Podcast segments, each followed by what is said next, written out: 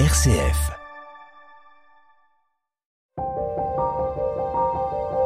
Au pied de la lettre, Christophe Héningue.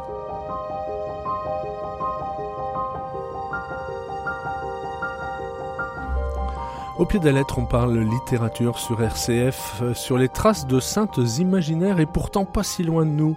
Elles ont des pouvoirs étranges, elles ont dérangé, elles ont bousculé leur époque. Saintes ou sorcières, ce sont les femmes à part. C'était au XIIe siècle, et voilà une jeune orpheline dotée de qualités exceptionnelles. Elle est indépendante, incomprise et pourtant toujours présente. Elle échappe à tous, à tout, avant de faire peur, tenant tout le monde à distance. Une jeune fille en feu de Gérard de Cortance est publiée chez Albin Michel. Jeanne Doucet n'a rien à voir avec la religion, mais quand on lui demande une expertise d'un genre un peu spécial, celle qui est née dans l'industrie du parfum accepte. Elle n'imagine pas jusqu'où ce service va la mener sur les traces d'émérance qui s'impose comme une sœur d'une autre époque. Une odeur de sainteté de Franck Maubert est publiée au Mercure de France. Alors sainte ou sorcière, des jeunes filles en feu, c'est maintenant sur RCF. Au pied de la lettre, Christophe Héningue. Bonjour Franck Moubert. Bonjour. Heureux de vous retrouver à ce même micro. Hein. Vous nous aviez parlé de l'eau qui passe. C'était en, 2018. Il n'y a pas que l'eau qui passe, le temps aussi. Hein. Euh, vous êtes passionné d'art et vous avez publié il y a quelques semaines Bacon, éclat d'une vie, un roman graphique euh, consacré à l'artiste Francis Bacon, réalisé avec le dessinateur Stéphane Manel. C'est paru aux éditions Segers. Mais c'est pas pour ça que vous êtes là aujourd'hui. Homme de télé, vous avez aussi trouvé refuge dans l'écriture et aussi en Touraine où se déroule une partie euh, du roman qui nous réunit aujourd'hui. On va y venir. Il y a des personnages, bien sûr, mais il y a tout un monde végétal, minéral. Le cadre est pour vous important. Euh, oui, parce que c'est, euh, j'aime beaucoup parler de la nature. Euh, je la, j'allais dire, de la pratique au quotidien, puisque j'ai la chance de vivre là-bas. Et d'ailleurs, c'est au pays de Ronsard, là où il est né. Et mais là, dans, dans ce roman, c'est le pays de Balzac, d'ailleurs, là où ça mhm. se passe avec euh, cette présence de la nature a priori euh, qui, qui, fait le décor mais qui fait plus que ça, qui crée une ambiance. C'est assez envahissant. Enfin, le, enfin, quand, moi je suis passionné par les arbres, par les par les animaux qui, qui vivent dans la nature et donc je euh, je vis, j'allais dire, je vraiment je vis avec et ça fait partie vraiment de mon quotidien. Je euh, et donc on écrit en général sur ce qu'on connaît. Enfin là là en l'occurrence sur cette sainte émérance, pas tout à fait, mais puisque je l'ai peu inventé, mais euh, mais le décor y est. Mais le décor est, est réel en revanche, oui. Et puis mhm. je, oui, il y a tout un passage qui se passe notamment dans la ville de Richelieu et et puis sinon dans la vallée de l'Indre. Euh, que vous arpentez, j'imagine, de temps en temps. Oui, oui, j'adore y aller. Oui, oui, oui, oui. Mhm. j'adore m'y rendre. Mhm. Bonjour Gérard de Cortance. Bonjour. On ne vous présente plus, auteur à succès, plus de 90 livres à votre actif. Euh, vous êtes aussi éditeur, membre de jury littéraire, traducteur, un travail très éclectique. Vous avez publié au printemps dernier une histoire de l'automobile en 100 modèles mythiques euh, chez Albin Michel. Ça vous fait sourire, vous vous êtes amusé j'imagine? Oui, oui, non, c'était un petit clin d'œil à, à, ma famille de cours automobile. Oui. Mhm. Euh, vous aimez travailler par cycle, des cycles des enfants qui s'ennuient le dimanche au cycle autobiographique de la langue française en passant par des essais sur l'art, le voyage, l'histoire. Le roman, c'est un cycle à part ou bien il est un peu dans tout? Non, il est dans tout. Enfin, c'est euh, c'est le genre majeur en fait. Le roman, on peut on peut tout dire dans le roman. Et puis un, un roman, ça peut être un essai, ça peut être un poème, euh, c'est tout hein, le, roman. C'est très très vaste, c'est le monde. Mhm. Donc euh, ça rassemble toutes ces activités en fait, le, roman. Tout converge vers le roman. Tout, tout, tout ce qu'on ce qu'on vit euh, autour converge dans un roman. On peut on raconte tout. Oui, exactement. Tout y trouve sa place. Finalement. Absolument. Oui. Et c'est la liberté d'écrire. c'est la liberté de l'auteur. Comment dire le, le fait de, raconter comme ça biographie de roman, autobiographique, enfin de, de classer euh, Par cycle dans votre livre. Oui, parce que je pense que c'est Carlos Fuentes, qui est un de mes amis, qui me disait, il y a tu verras, il y a une cohérence au bout d'un moment dans, un, dans, un, dans, dans, une œuvre. Où il y a cohérence, où il n'y a pas cohérence. Euh, et en fait, on s'aperçoit au bout d'un certain temps qu'effectivement, il y a possibilité de cohérence. Et s'il y a cohérence, on, on peut... Euh, on peut classer. Et ça, Cocteau faisait la même chose. Il, classait aussi son œuvre en poésie de roman, poésie de théâtre, euh, poésie de poésie, Mhm. etc. Voilà. Donc j'ai repris un peu ce, ce- ce classement-là, qui est aussi le classement de, de, de Fuentes. Mhm. Alors, vous citez aussi un, en, en postface de votre, de votre roman, vous prenez la, la remarque de Borges qui dit qu'un écrivain est d'abord un lecteur. Pour ce livre, on va y venir après, hein, qui se passe au Moyen Âge dans un cadre tout à fait particulier. J'ai l'impression que vous avez eu aussi l'appétit de lire beaucoup de Bah, livres. C'est-à-dire que tous- mes livres ont, ont un fondement euh, historique, Mm. même si euh, le livre se, se passe euh, en 1968, il y a un fondement historique. C'est-à-dire que je, je- j'ai toujours besoin d'aller voir du côté de, des archives, de façon à ne pas écrire n'importe quoi. Vous savez, Hemingway, qui était un grand lecteur de, de- de Kipling, le citait volontiers. Et Kipling disait, comme conseil à un jeune écrivain, procurez-vous vos faits et déformez-les. Hmm. Et moi, je, je me procure mes faits, toujours, puis je les déforme. Alors, on va voir euh, comment vous l'avez fait justement dans ce dans ce nouveau livre, euh, Une jeune fille en feu. F- on, on se retrouve au fin du XIIe siècle, hein, dans l'Europe du Nord, entre Flandre, Wallonie, euh, ce qui constitue la Belgique maintenant, euh, et un peu plus d'ailleurs, hein, autour de Liège. Une jeune fille orpheline est morte, et bientôt elle sort quand même de son cercueil en pleine cérémonie. Oui, alors, il faut resituer ça dans, dans l'époque, si vous le permettez, c'est très Racontez-nous. important. C'est-à-dire le, le- la, frontière entre XIIe et XIIIe siècle. C'est essentiel. Euh, c'est c'est un, une frontière, comment dire, une époque très étrange. C'est-à-dire, euh, à la fois, il y a une liberté pour les femmes et en même temps, elle n'existe pas. Et il y a un changement de société fondamental, en tout cas en, en Europe et dans la principauté de Liège, là où, où se passe le roman. Euh, à savoir, il y a une expansion du, du christianisme. Et l'expansion du christianisme se fait comment? Eh bien, on construit des, des, des- des abbayes, on construit des églises, on construit des monastères, et on va établir des pèlerinages. Mais On construit un peu des miracles aussi. Hein? oui, alors, mais comment fait-on pour, pour, pour établir, pour construire un pèlerinage?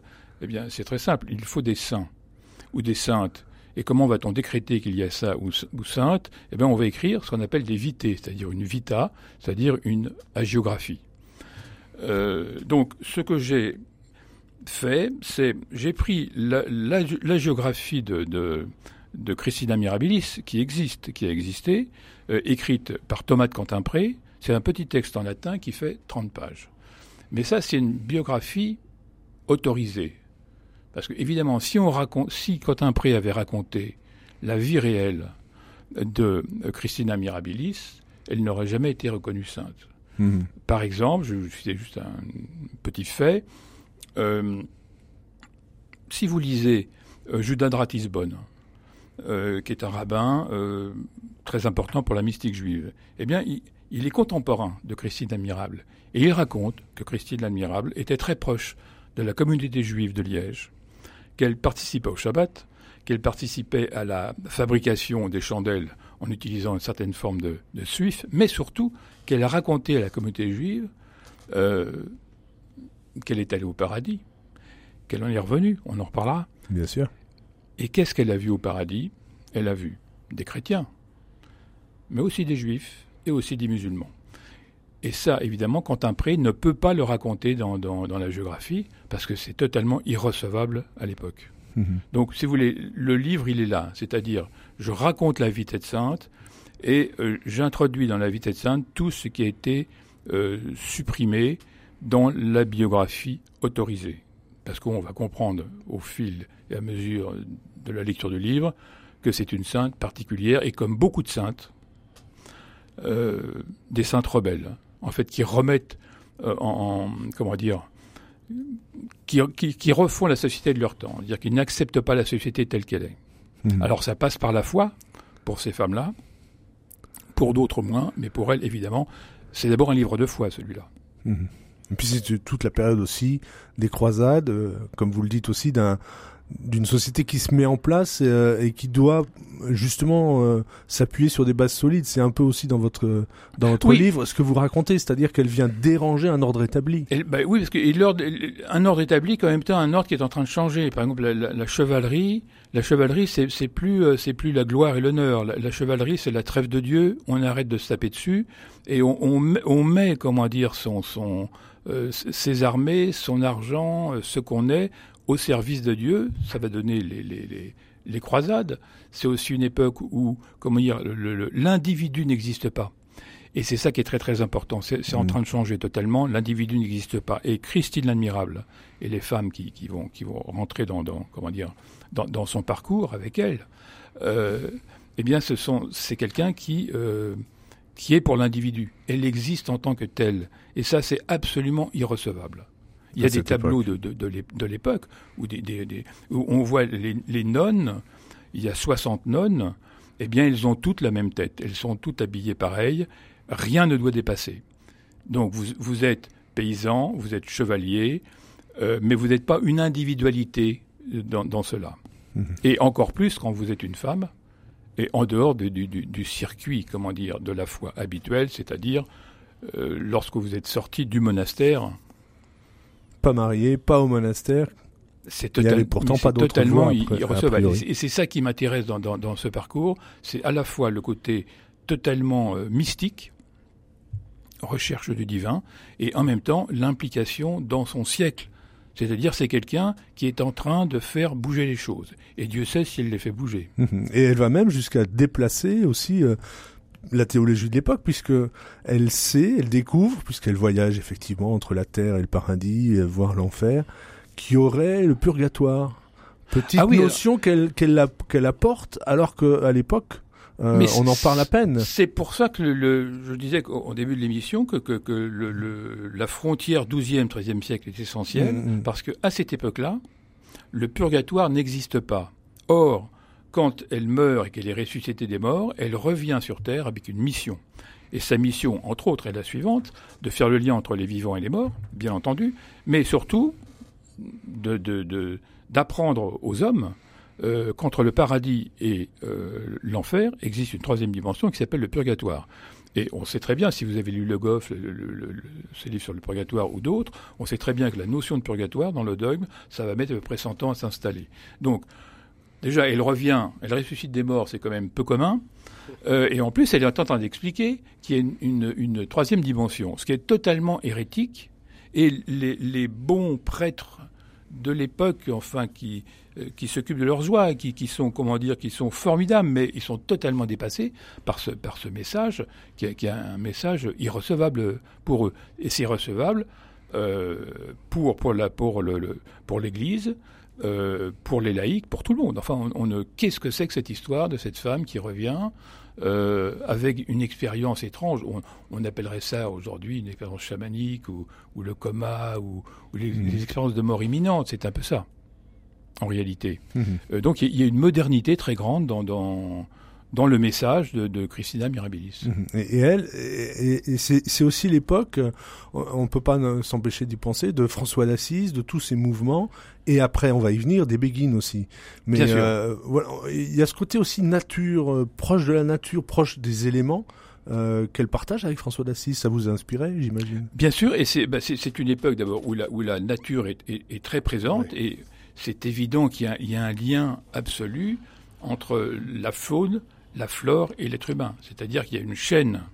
Et, et, et, euh, et, elle ne peut pas vivre à côté de cela. C'est-à-dire qu'il y, a les animaux, il y a les plantes, il y a les arbres, il y a, il y a un dialogue entre tout ça. Et évidemment, elle dialogue, elle dialogue, elle dialogue avec les oiseaux, elle dialogue euh, avec les cerfs, elle dialogue avec les loups, mmh. euh, elle qui prennent sa défense.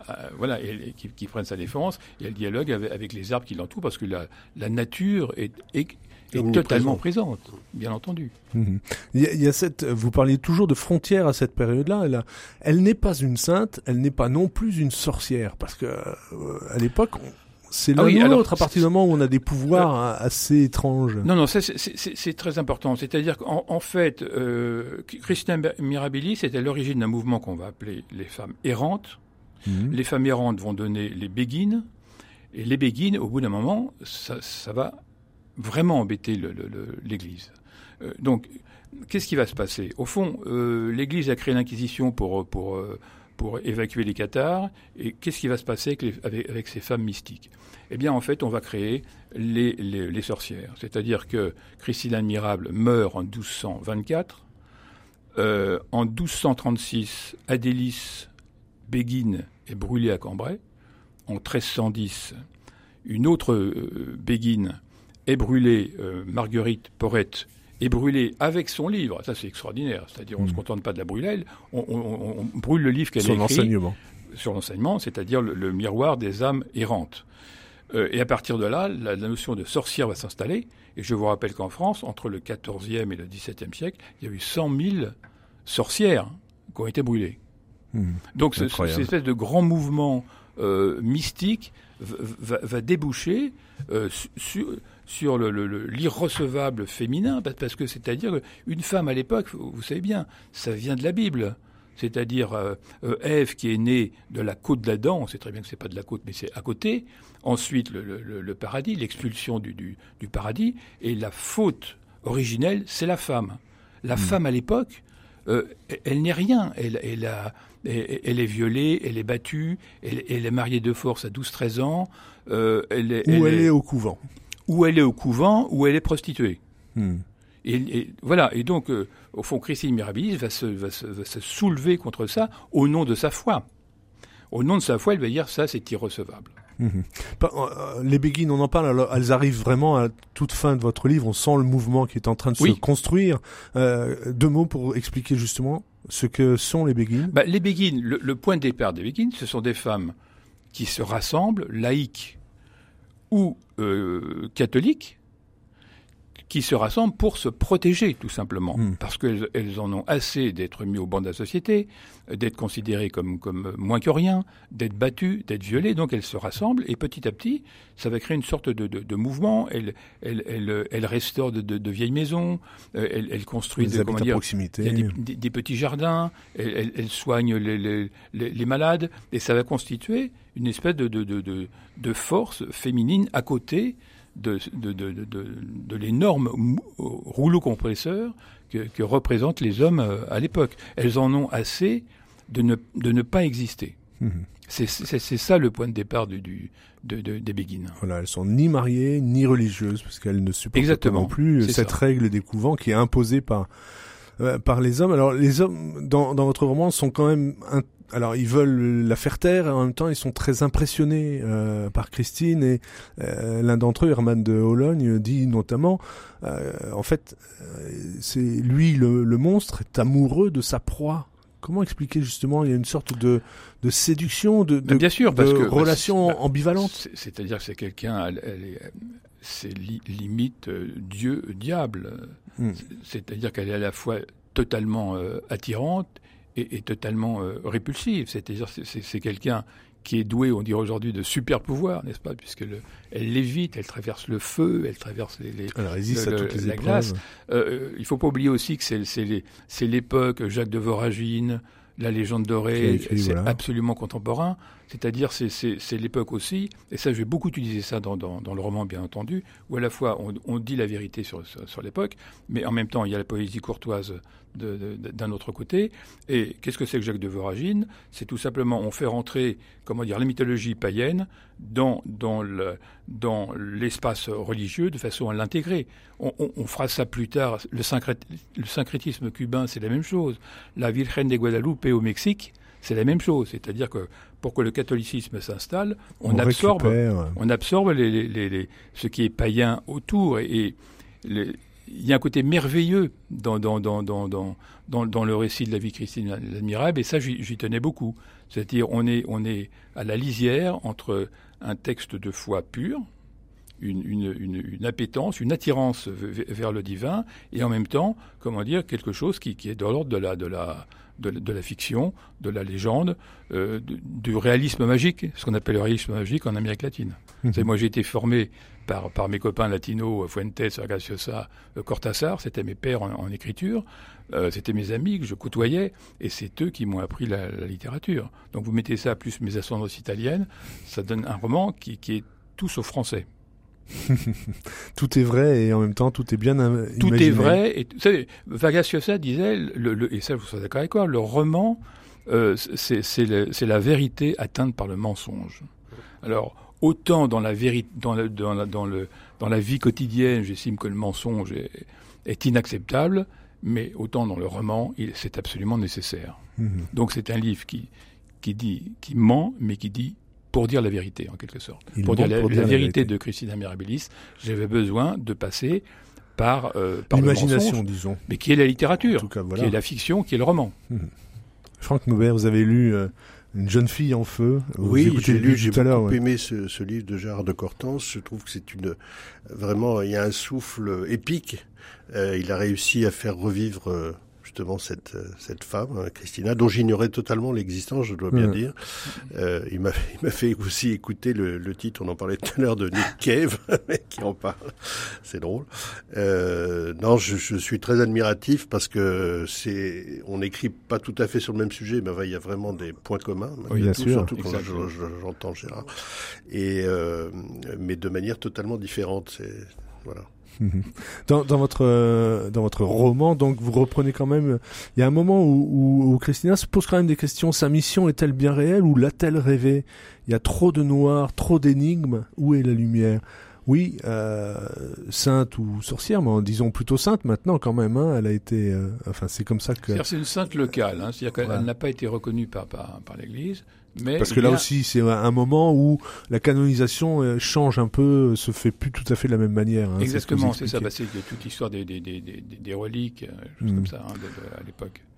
canonisation par acclamation, ça marche plus. Faut que ça, ça passe. Marche plus vraiment. faut que ça passe par le. Mais, mais donc c'est vrai qu'elle est aussi un peu. Euh, elle est un peu dépassée par, par cette espèce d'abord de mission qui lui était confiée, euh, et, et, puis par, par, ses, par, euh, par ses pouvoirs, parce qu'elle parce qu'elle déclenche. Euh, imaginez cette femme qui, euh, qui traverse des, des, des, des régions entières, euh, accompagnée petit à petit par une troupe de femmes, et qui, sur les, les places de, des marchés, à la, à, la, fois revendique, comment dire, c'est un, une trajectoire christique.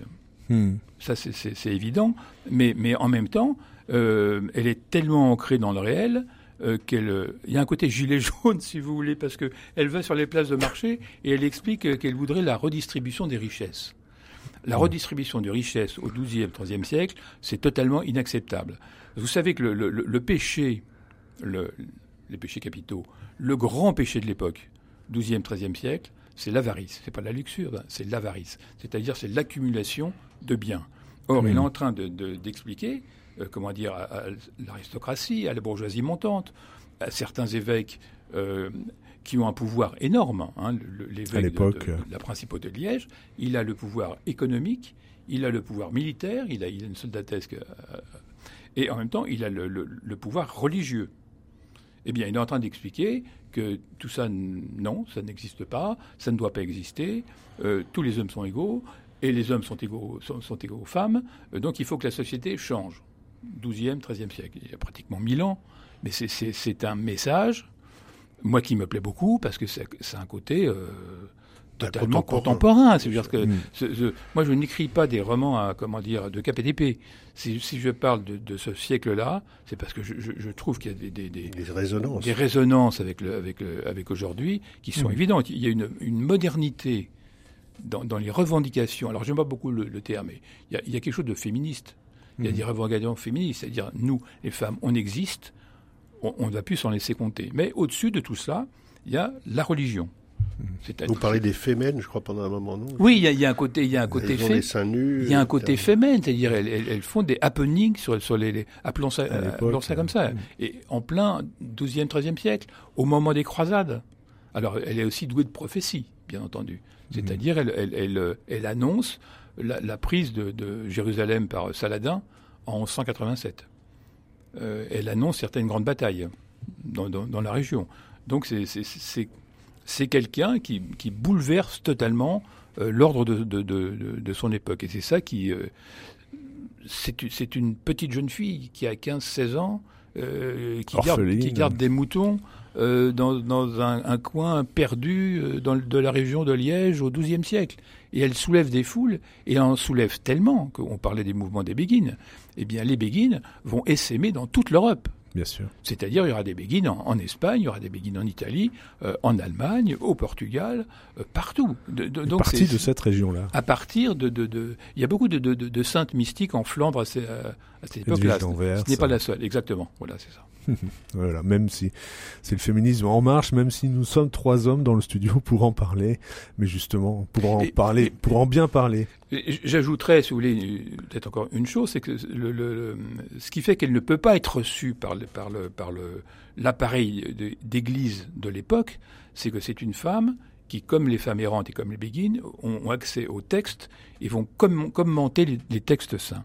Et ça, c'est inadmissible. C'est-à-dire que le, pour l'époque, les seuls à pouvoir commenter euh, les textes saints, ce sont les hommes et les hommes d'église. Une femme, une bonne femme qui se met à, comment dire, à lire, à, expliquer la Bible et les évangiles. mais qu'est-ce que c'est que cette histoire? Qu'est-ce qu'on qu'est-ce qu'on va en faire? Eh bien, on va les brûler. On va les brûler. Vous voulez bien nous lire un, passage de, votre livre, Gérard de Cortance, Une jeune fille en feu, c'est publié chez Albin Michel. Quelque chose est parti, une graine vient d'être plantée, sur le chemin qui, dans la nuit profonde, les conduit vers ce qu'elle voit déjà comme un havre de paix. L'exaltation est à son comble. C'est une bande de, de femmes joyeuses, au sein de laquelle chacune donne son avis, lance ses idées, prend position. C'est un besoin de protection qui pousse les êtres à entrer dans des liens de dépendance personnelle, et dès lors on comprend facilement que ce sont surtout elles, les femmes, qui aliènent leur, liberté. En ces temps de violence, de guerre, de passion brutale, elles se marient avec des hommes qu'elles n'aiment pas, s'enferment dans des couvents. Le petit groupe est bien d'accord. La vie monastique, ce n'est pas pour elles. Pour passer notre vie dans les cimetières, à laver le corps des défunts et à prier pour les morts sous la férule des moines, dit Juette, merci, très peu pour moi.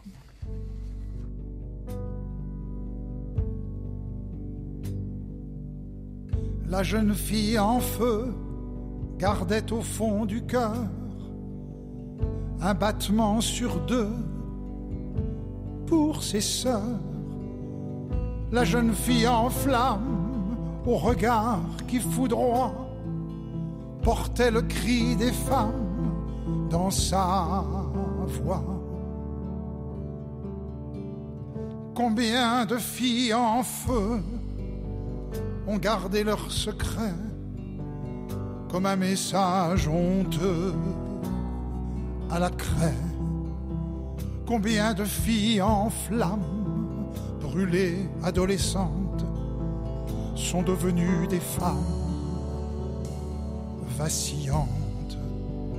Combien de filles en fuite qu'on n'a pas voulu croire ont avancé ensuite dans le noir. Combien de filles enfin ont scellé leurs barreaux et protégé en vain leur bourreau.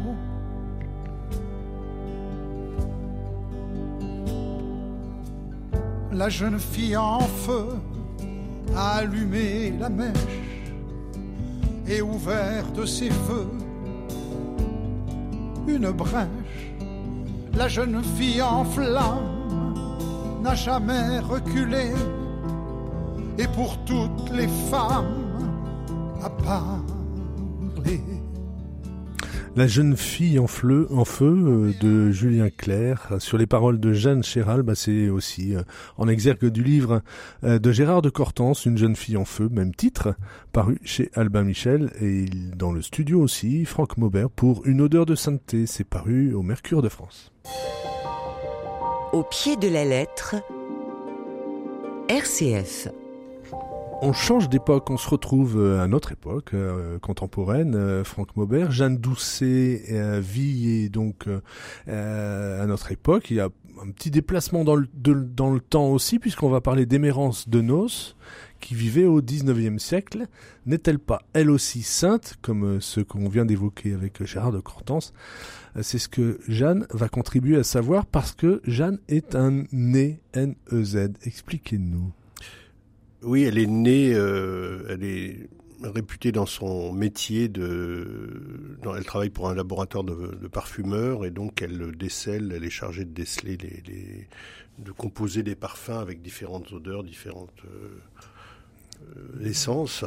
Et, euh, et un jour, elle reçoit un coup de fil euh, un peu qu'elle trouve un peu mystérieux et presque déplacé de, d'un scientifique qui, qui s'appelle Alexandre Bonencontre, qui lui propose de venir renifler, humer un, un cœur d'une future sainte. Alors elle est vraiment très surprise et puis elle hésite vraiment et puis elle réfléchit puis elle finit par accepter et, là euh, elle va elle va découvrir euh, quelque chose qu'elle ignorait totalement parce qu'elle est plutôt agnostique et quand elle arrive, ça se passe, la scène se passe dans une, se déroule dans une faculté près de Paris. Et quand elle, euh, elle, elle fait le vide autour d'elle. elle demande même au diacre qui l'assiste, qui représente donc l'Église, et puis aux scientifiques de sortir du laboratoire en question, l'appariteur aussi. Et pour pas perturber aussi. Voilà, les odeurs, ben oui, non, hein. parce qu'ils ont chacun, chacun a ses odeurs. Quand on a un nez très très fin et très poussé, très délicat, euh, évidemment, le, chaque odeur, chacun, je sais pas, ses parfums. Il y en a un qui fume, etc. Bon, euh, les, les, les déodorants, etc. Mhm. Chaque chose a des incidences peut en avoir. Et euh, donc elle leur demande de sortir et puis elle se recueille devant ce petit reliquaire et, et là elle découvre une, une espèce de fruit sec comme une noix, comme une petite mandarine desséchée et c'est le cœur de Émérance de Noces. Euh, donc elle ne sait pas qui est cette Émérance de Noces, euh, qui est née au début du 19e siècle. Et euh, elle est très intriguée et donc elle doit elle est chargée de faire un rapport auprès de donc de et du scientifique et de, de l'Église. Elle fait ce rapport et elle a ce mot qui résume peut-être un peu. Elle dit euh, elle dit il est plein de nuit. Et quand elle dit ça, ça lui sort comme ça, elle, parce que là il n'y a pas de référence directe avec les, les odeurs ou les parfums, plein de nuit. Mais euh, en fait déjà elle est presque dépassée par ce qu'elle vient de ressentir. En fait, c'est l'esprit de ce cœur qui va la prendre le pas sur elle et la l'habiter, on va dire, sans dire le, sans prononcer le mot de posséder, mais c'est presque ce qui va lui arriver. Et, et là commencent de nouvelles aventures pour elle. Mhm.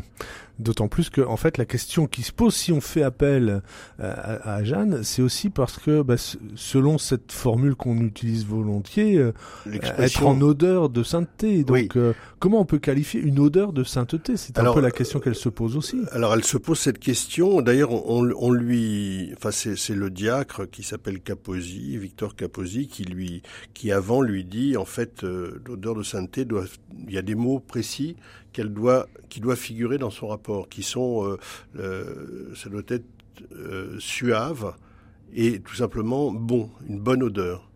Euh, mais bon, bon dans le sens euh, global de la bonté, quoi, en fait. Mhm. Et donc, euh, donc elle, elle remarque, elle décide que c'est effectivement une, une odeur suave et une, une bonne odeur. Mais après, elle développe, bon, elle, y- elle y trouve évidemment beaucoup de de- de- de- d'autres essences qui sont plus ou moins végé- végétales. Il y a des, évidemment, ce cœur a été embaumé pour être euh, conservé, et donc ça peut pas. Et le cœur d'une sainte, d'une sainte ne peut pas être ou d'un saint. euh, on ne doit pas avoir de de- d'odeur de, putréfaction. C'est par définition, c'est un. Qui reste en odeur de sainteté, Voilà, c'est ça, l'odeur de sainteté, c'est quelque chose. Alors ça va pas le convertir, euh, Non. c'est pas ça sa- son, son, son chemin, son problème, Bah, sa elle ne sait question, pas très bien en fait ce qui lui arrive. Elle- mais elle a besoin d'en savoir un peu plus. Mais oui, parce qu'elle est, elle est transformée par ce qu'elle vient de sentir. C'est-à-dire qu'il y a cette, l'esprit de cette émérance de noces euh, vient prendre le pas sur son, sur son intellect, sur ses sens, et elle ne sait pas très bien ce qui lui arrive. Elle ne comprend pas. Et comme elle est un peu désemparée dans sa vie, parce qu'elle vient d'être quittée par son mari, parce que elle n'a pas une vie extrêmement passionnante, elle de, donc elle, elle décide de, enfin, elle est presque guidée en fait vers cette émérance et elle, elle décide de se mettre en retrait de son travail et elle part sur les traces d'émérance. Elle essaye d'en savoir plus auprès et auprès du scientifique qui en fait l'emmène sur des chemins qui n'ont pas grand chose à voir parce que lui il a des, intérêts, il va lui faire visiter le, euh, la basilique Saint-Denis et donc euh, les, les, les cénotaphes et autres euh, sarcophages qui, qui, des rois qui, qui résident. Et euh, alors elle comprend pas très bien pourquoi il l'emmène là-bas d'ailleurs. Et, et, et puis euh, et puis le, le, diacre lui en lui livre quelques bribes de choses. Et puis c'est lui qui la met un peu sur le chemin de la Touraine justement. Euh, mhm. pour euh, et donc elle prend un train, elle loue une voiture et là euh, elle, elle part à la recherche d'Émérance. Mhm, elle part à la recherche et elle est presque avec Émérance. Hein. Vous écrivez un ah, moment, la présence d'Émérance ne me quitte pas. C'est ça. Je ne m'attendais pas à ce qu'elle m'envahisse à ce point, qu'elle scintille dans mon esprit. Alors, elle infuse même en elle pendant. Voilà, on, on, va la suivre en faisant attention aussi de pas trop en dire pour qu'il reste quelques éléments pour le lecteur malgré tout. Bien sûr. Euh, en, en, même temps, euh, euh voilà, Émérance, il y a quelque il y a une, sorte de, j'allais dire, gémellité, fraternité, sororité avec euh, Christine, euh, dans le sens ah où euh, la Christine de la Christine de, Gérard de, de, de Gérard de Cortance, toutes les deux quand même sont confrontées au mal, euh, oui, ça, ça quand j'ai lu, quand j'ai lu le, livre de Gérard de euh, Cortance, effectivement, j'ai trouvé des points communs. D'ailleurs, j'étais très étonné parce que moi, j'ai vraiment tout inventé. Là, je n'ai pas fait des recherches très poussées comme comme l'a fait Gérard, mais mais j'ai, euh, moi, je me suis amusé, je me suis pris au jeu justement d'inventer absolument tout et cette émérance parce que il se trouve que euh, au moment où, où je, je, en fait, je vais même vous dire pourquoi j'ai écrit ce livre, c'est qu'un jour je déjeune avec une amie qui est née exactement, euh, mais qui s'appelle pas né, qui travaille pour des parfumeurs, etc. Mais qui, qui ne, euh, qui, et, qui me dit, hein, je, je, déjeune avec elle, puis à la fin de déjeuner, je dis qu'est-ce que tu fais maintenant? Elle me dit, ben je, il m'arrive un truc très bizarre, je dois aller euh, sentir un, un cœur, le cœur d'une future sainte. Et juste là, eh bien, pour, je dis mais pourquoi? Elle me dit pour déterminer l'odeur de sainteté. Alors là, je, vraiment, je dis mais c'est incroyable. Et je lui dis tu devrais écrire un livre. Et puis on lui, elle n'écrit pas du tout. Donc euh, en lui disant ça, je dis mais non, c'est à toi de l'écrire. Moi, j'étais en train d'écrire un autre roman à l'époque et que j'ai interrompu et je me suis lancé juste avec cette expression une odeur de sainteté. Qui fait le et Je me suis dit c'est tellement riche, il y a tellement de choses, de chemins possibles euh, que je me suis laissé prendre. Et à ce moment-là, j'étais en train de lire un livre sur la, la Touraine au temps de Balzac, et j'ai découvert dans cette vallée que j'aime beaucoup, où je me promène souvent, la vallée de l'Indre, près d'Azay-le-Rideau, il y a 7 kilomètres qui sont vraiment euh, extraordinaires, parce que de beauté, rien n'a été changé, il y a des, des petits manoirs, des moulins, etc. C'est très très joli. Et il y a la fameuse maison de Balzac d'ailleurs. Et euh, dans ce livre que je disais, il y avait une, une émérance qui apparaissait, alors je trouvais ce prénom incroyable. Alors c'est vrai que dans Émérance, il y a, il y a Aimé, mais il y a Rance aussi. C'est pour ça mm. que normalement dans Émérance c'est avec un A et moi j'ai mis un E. Mais bon. Et puis je, et puis après je cherche, euh, donc je décide d'appeler cette future sainte Émérance. Et je fais des recherches sur Émérance, et puis là je vois qu'il y a une représentation d'Émérance dans une église à 12 km de chez moi en Touraine, qui est quand même incroyable. Et, Attention, Émérance va prendre et donc, pouvoir je, suis allé la voir, aussi. Je suis allé la voir, et sur un pilier, il y a des fraises qui datent du XIIe siècle d'ailleurs. Et oui, et il y a et, il y a une euh, Émérance est représentée, il y a même son nom, et elle est représentée avec un tablier et des, des pierres dans son tablier parce qu'en fait elle était, euh, elle se faisait lapider. Ça, c'est la vraie émérance. Mmh, mmh. Mais j'ai pas du tout utilisé euh, parce que ça vient de Émérintienne, etc., après Sainte-Agnès, etc., au IVe siècle. Mais je reviens à ce que je disais tout à l'heure, c'est-à-dire, elle, elle, est confrontée, on va pas dire dans quel contexte, mais euh, à la violence des hommes, et, et, on sent donc, là, il y a des points communs, euh, voilà, où, où finalement, euh, la, le chemin de sainteté va pousser ces femmes jusqu'à subir l'humiliation. Ah ben l'humiliation, même plus des viols, etc. Enfin, je, mm. on va pas rentrer dans les détails puisque c'est un peu trop dévoilé du livre, mais mais effectivement, elle est émérance, elle est, elle réussit à s'échapper de, de toutes ces mm. de tout ce mal qu'elle subit. Une sorte d'esprit sacrificiel, tout à fait, oui. C'est la passion du Christ. de Cortance. Toutes ces saintes veulent revivre la passion euh, christique. Mais là, là, au départ, elle ne le sait pas, ça. C'est, ah oui. Non, non, là, enfin, non, euh, dans votre histoire. non, dans mon histoire, elle ne le sait pas du tout, et donc elle va, elle va réussir à s'échapper. Et puis elle, là, elle voit euh, pendant un moment, elle va dans une église où elle va euh, parce qu'elle pense voir Dieu, et puis elle voit un tableau d'un Christ mort, mm. allongé, je veux dire, et pas, pas un Christ en croix. Je pense que c'est un tableau de Philippe de Champagne d'ailleurs, dans une église qui est, qui est à qui est à Richelieu, hmm. qui est pas très loin de, cette fameuse vallée. Ce qui est intéressant aussi, c'est que cette Jeanne, qui après le, parfum euh, va se mettre à la recherche d'Émérance, elle va trouver sur son chemin des, j'allais dire des personnages secondaires et en même temps essentiels pour ce chemin. Comme quoi, Émérance n'est pas tout à fait perdu dans les mémoires.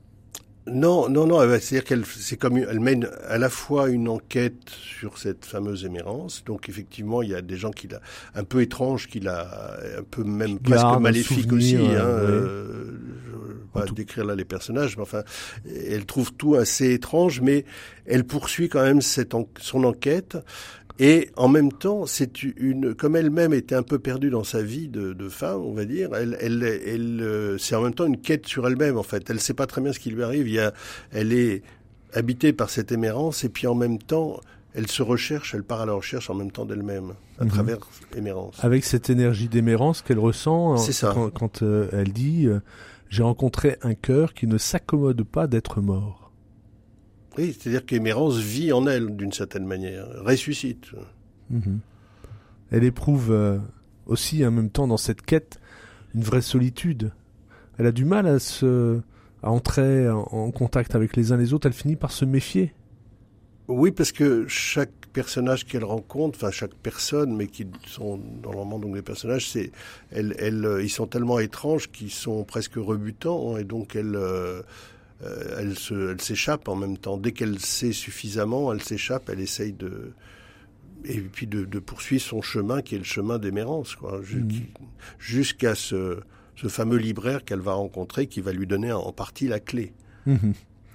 Euh, là aussi, hein, ça rejoint un petit peu ce que, ce que décrit euh, Gérard de Cortance. La main qui inflige la blessure est aussi celle qui la guérit.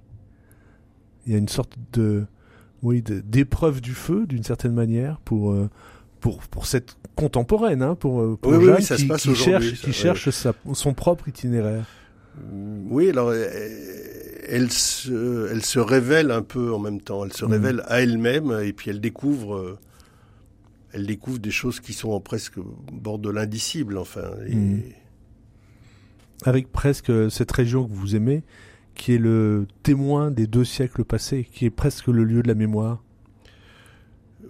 ben, en tout cas de cette émérance-là, oui, c'est de cette émérance inventée, on a bien compris, imaginaire. Oui, oui, Mais malgré tout, euh, comme si euh, deux siècles passent dans cette région de Touraine et, tout est tout est, concentré. présent. Euh, oui, ben parce que je, je, je, vis ça comme ça. Moi, quand je, quand on connaît bien un lieu, moi je pense qu'on on écrit que sur ce qu'on connaît bien. Et donc, euh, vous parliez tout à l'heure de, la présence de la nature et tout ça, mhm. c'est parce que effectivement, ça, ça m'est très présent et j'ai envie d'écrire là-dessus. Donc, euh, chaque coteau, chaque rivière, etc., participe un peu à sa quête aussi. Euh, oui. Mhm. Gérard de Cortance, vous avez lu euh, Une odeur de sainteté. Comment Oui, alors bah, ça fait référence à l'odeur, le, parfum. C'est un des grands classiques de. Vous la, en parlez d'ailleurs à la fin de votre livre. Exactement. Bien sûr, c'est-à-dire c'est le, le, le, saint mort, euh, euh, comment dire euh, la laideur disparaît, euh, la jeunesse revient, et puis il y a surtout ce, parfum qui est aussi appelé l'odeur de Dieu ou le parfum de Dieu. Que vous parlez, je crois, dans votre livre, c'est d'odeur délicate et de parfum, euh, non pas suave, mais d'odeur délicate et de transpiration. bien sûr, oui, c'est ça. Bah là, il y a les deux pour, pour Christine Elvien, mais en fait, dans les, saints, traditionnellement, il y, a une odeur suave qui se, qui, qui se dégage, puisqu'en fait, euh, la sainteté, euh, la sainteté, là, oui, bien sûr. Vous voulez bien nous lire un passage de votre livre Une odeur de sainteté C'est paru au Mercure de France. Mon nez, maintenant, à quelques centimètres, si près du petit cœur, si petit qu'il ressemblerait à une mandarine rétrécie à la peau desséchée. Le mien palpite. Je reste un moment à regarder ce caillou alourdi de quiétude presque à l'admirer, puis, les yeux fermés, je me lance, nez en avant, de longues secondes, toutes narines ouvertes, à aspirer de profondes bouffées juste au-dessus. C'est comme si un, autre monde entrait en moi. Habituellement, lorsque je pratique ce type d'exercice à l'aveugle, avec différents divers corps étrangers, des feuilles sèches, des lichens, des herbacées ou des fruits, se dégagent des évocations précises, impressions nettes de matinées d'été ou de printemps, diodes ou de jardins exotiques. Là, quelque chose d'inconnu vient me caresser les narines, tout d'abord une douceur condensée, un monde sous narcotique, encore endormi, qui laisse part à l'imagination, non sans trouble, sans appréhension. Des motifs colorés se mettent à papillonner, des lumières informes, abstraites, dansent comme à l'intérieur d'un kaléidoscope. Une mélancolie s'empare de moi.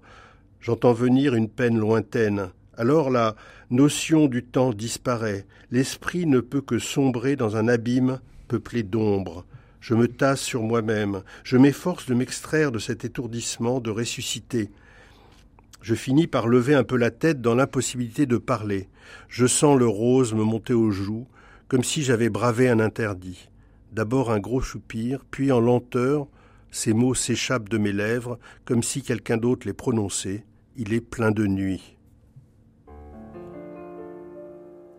Dans un corps vide entrer mon âme, tout à coup être une autre femme, et que Juliette nous rédine, en l'une ou l'autre s'enracine et lire parmi les éminentes celle qui me ferait frissonnante, parmi toutes celles qui surent s'ébattre, qui surent aimer, qui surent se battre, mes sœurs innées, mes Philippines, mes savantes et mes bécassines, Julie, Juliette ou bien Justine, toutes mes rimes féminines, Clara Zetkin, Anaïs Nin, ou Garbeau dans la reine Christine sur le céleste carrousel, choisir entre ces demoiselles Camille Claudel, Mamselle Chanel ou l'enragée Louise Michel.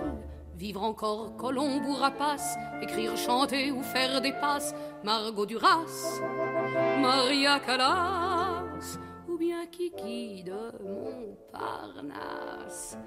Naître demain, renaître hier, en marche avant, en marche arrière, m'incarner dans ces divergences, ces beautés, ces intelligences, et jouir du bien, ne retrait pas, pour dans leurs pas mettre mes pas. Musidora, la Pavlova, ou mon aïeul, la grande gueule Teresa. Que j'en ai l'esprit ou l'aspect, ou bien même les deux, s'il vous plaît, Juliette Douai, la signore, ou la grande Rime féminine chantée par euh, Juliette au pied de la lettre sur RCF. Euh, on est aujourd'hui avec Gérard de Cortance pour une jeune fille en feu par Michel Albin Michel et Franck Maubert pour une odeur de sainteté au Mercure de France. Au pied de la lettre, présenté par Christophe Hénin. Deux livres dans la petite bibliothèque de la semaine. Le premier, l'histoire d'un nez celui de Jean-Claude Héléna, qui raconte dans un ouvrage qu'il illustre de ses propres aquarelles son parcours de parfumeur. Il est né à Grasse, mais bien sûr. Il est adolescent quand il commence à travailler comme ouvrier chez un fabricant d'essence, mais très vite il s'intéresse à tous les métiers de la parfumerie avant d'être, de devenir le nez exclusif d'Hermès pendant 14 ans. Avec les secrets de fabrication en mémoire et aussi des émotions fortes, c'est un parcours exceptionnel qui raconte l'odeur des jours, une vie de parfumeur. C'est Jean-Claude Helena et publié chez Artaud. Je ne sais pas si vous connaissiez Franck Maubert. Ben voilà, vous pourrez lire ah ben et vous informer sur le parfum. Alors un autre livre que je vais mentionner, euh, c'est la sortie du dictionnaire amoureux des écrivains français d'aujourd'hui, écrit par Frédéric Becbédé, qui n'a pas peur de se faire des ennemis. Il dresse le portrait de 281 contemporains, histoire de flatter certains, d'en étrier d'autres avec la verbe ironique, la verve ironique qu'on lui connaît. Alors, mes deux invités figurent dans ce dictionnaire. Je ne sais pas si vous l'avez lu l'un et l'autre. Euh, c'est déjà une reconnaissance hein, d'être dans, dans le dictionnaire. On ne peut pas reprocher à un écrivain d'écrire, souligne-t-il en évoquant les 90 livres de Gérard de Cortance. Cortance est un torrent difficile à naviguer en rafting, tout simplement. Quant à vous, Franck Maubert, il est amusant, dit Bec il est amusant de voir un garçon qu'on a connu noctambule parisien se métamorphoser en contemplateur d'encolis et de lupin. Il faut citer les titres aussi. Les titres. ah oui, alors faudrait les revoir. Alors moi je connais le mien, je connais pas le vôtre. L'aristocrate graphomane. J'adore ça. C'est bien. Oh, et Franck Maubert, vous vous souvenez C'est gentil. Et Franck Maubert, vous vous souvenez de Non, non, non, Ah, on va essayer de retrouver ça vite fait alors, parce que c'est bien sûr dans un dictionnaire par ordre alphabétique, mais il y a du monde. Maubert, Franck, sur les rives de l'enfance. Oui, bon, c'est pas, c'est pas faux. C'est pas faux. Voilà, en tout cas, donc, euh, bah, qui aime bien châtie bien, hein, dit le proverbe.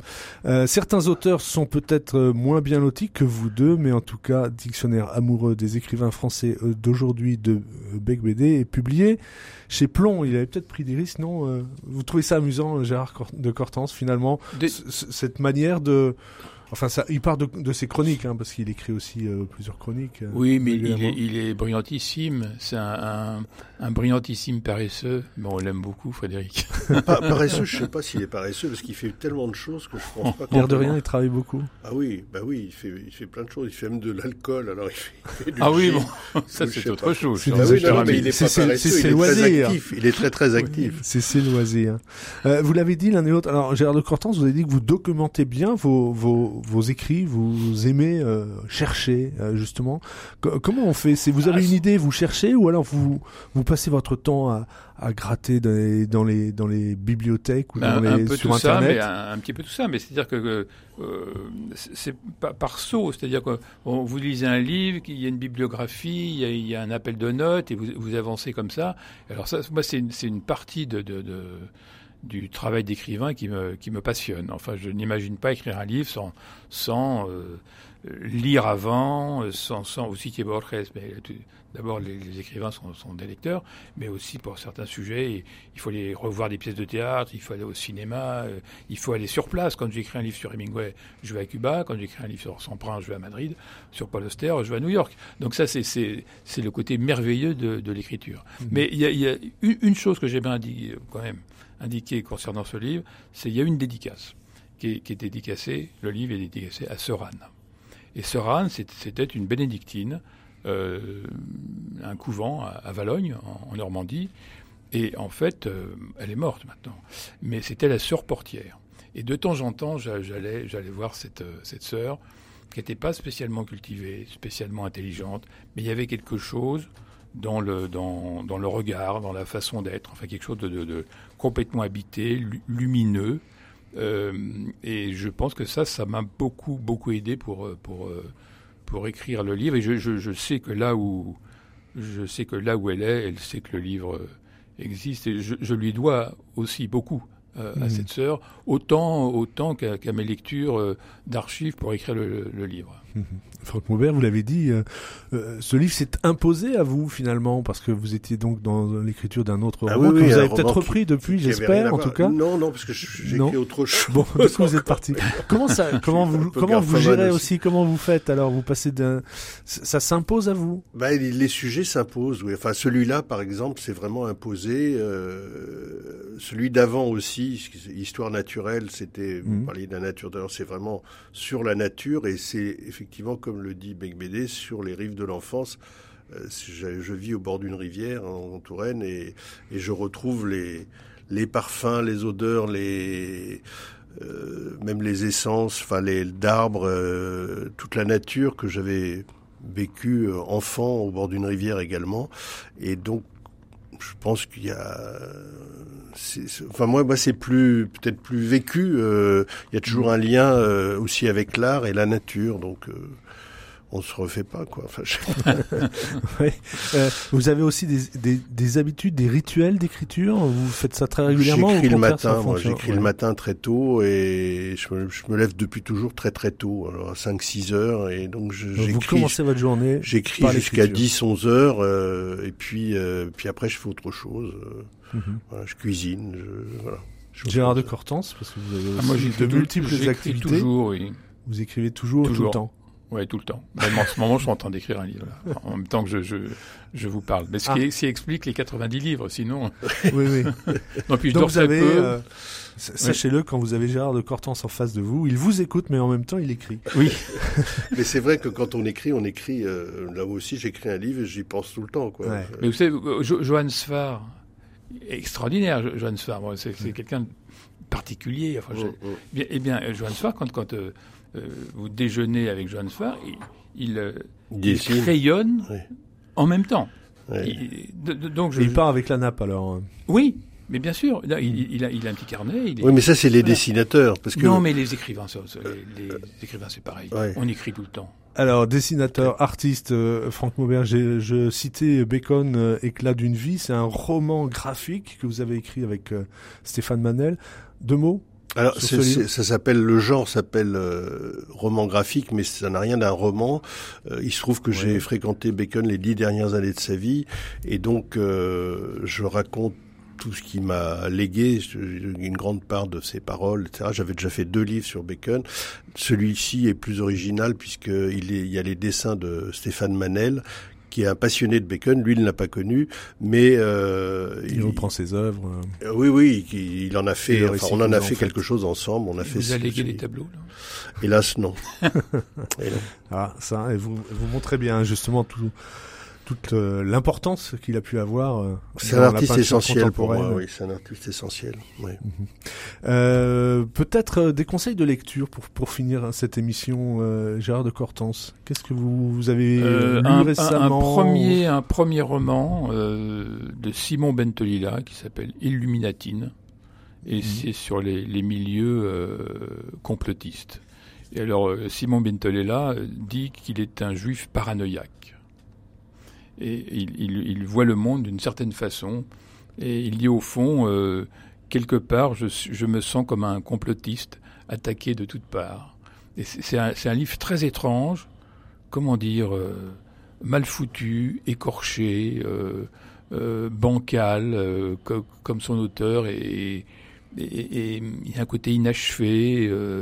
je trouve que c'est une très belle interrogation, douloureuse sur, l'époque. Mhm. Que Voilà. vous avez édité, c'est vous Oui, l'éditeur absolument. Oui, oui. Je- je- vraiment, c'est quelque chose qui m'a qui m'a beaucoup marqué. Je crois que j'étais un, un des seuls de la maison d'édition à le défendre, Mhm. et je continue à le défendre euh, euh, quoi qu'il arrive. Ah, ça Ouais. c'est intéressant aussi comme éditeur. Comment on sait qu'un livre, allez là, il faut, il faut miser sur lui. Euh, Alors, c'est totalement subjectif. hmm. C'est totalement subjectif. Euh, vous savez, quand, quand euh, euh, j'ai publié euh, Victoria Mass, euh, Victoria Mass, je, je ne sais- je me doutais que le livre allait, allait, allait avoir un, un grand succès, hein, Le bal des folles, Mhm. mais euh, j'ai préféré le second qui a eu moins de, moins de, moins de succès. Il s'appelait Un miracle. Un miracle. On y revient. on y Voilà. revient toujours. Conseil de lecture, Franck Mauvert Euh, bah, j'ai- lu il y a long, avant qu'il qu'il n'ait le prix Femina le, le roman de merveilleux roman de Une façon d'aimer de Dominique Barberis et puis un, un premier roman. Alors le problème c'est que j'ai oublié évidemment le nom de l'auteur. Euh, ça s'appelle Les guerres précieuses. Euh, c'est sur euh, c'est une jeune femme qui a 23 ans qui a écrit ce roman et c'est le style est extraordinaire d'une grande maturité. C'est sur euh, l'histoire d'une maison de ses grands-parents et c'est prodigieux vraiment. c'est- Barberis, c'est le prix de l'Académie française. Euh, oui, je Oui. me suis trompé, pardon. Barberis. Non, non. le, le prix Femina, c'est Neige Sino. Oui, non, Voilà. ça je l'ai pas lu. Non, non, Extraordinaire livre. Neige non je, l'ai- je l'ai pas lu. Oui, oui, je l'ai pas lu. Neige Sino qui a Non, je me suis trompé, pardon. Triste tigre. Voilà. Oui, oui. Merveilleux Eh bien- titre aussi. Oui. Eh bien, merci donc pour euh, tous ces titres déjà. Ça donne euh, des idées de lecture. Je rappelle euh, le titre de vos ouvrages Une jeune fille en feu, Gérard de Cortance chez Albin Michel. Une odeur de sainteté, euh, Franck Maubert euh, euh, au Mercure de France. Et puis merci à Pierre-Henri Paget, toujours fidèle à, les- à la réalisation au pied de la lettre. C'est fini pour aujourd'hui. On se retrouve la, la semaine prochaine. Et d'ici là, eh ben, prenez donc le temps de lire.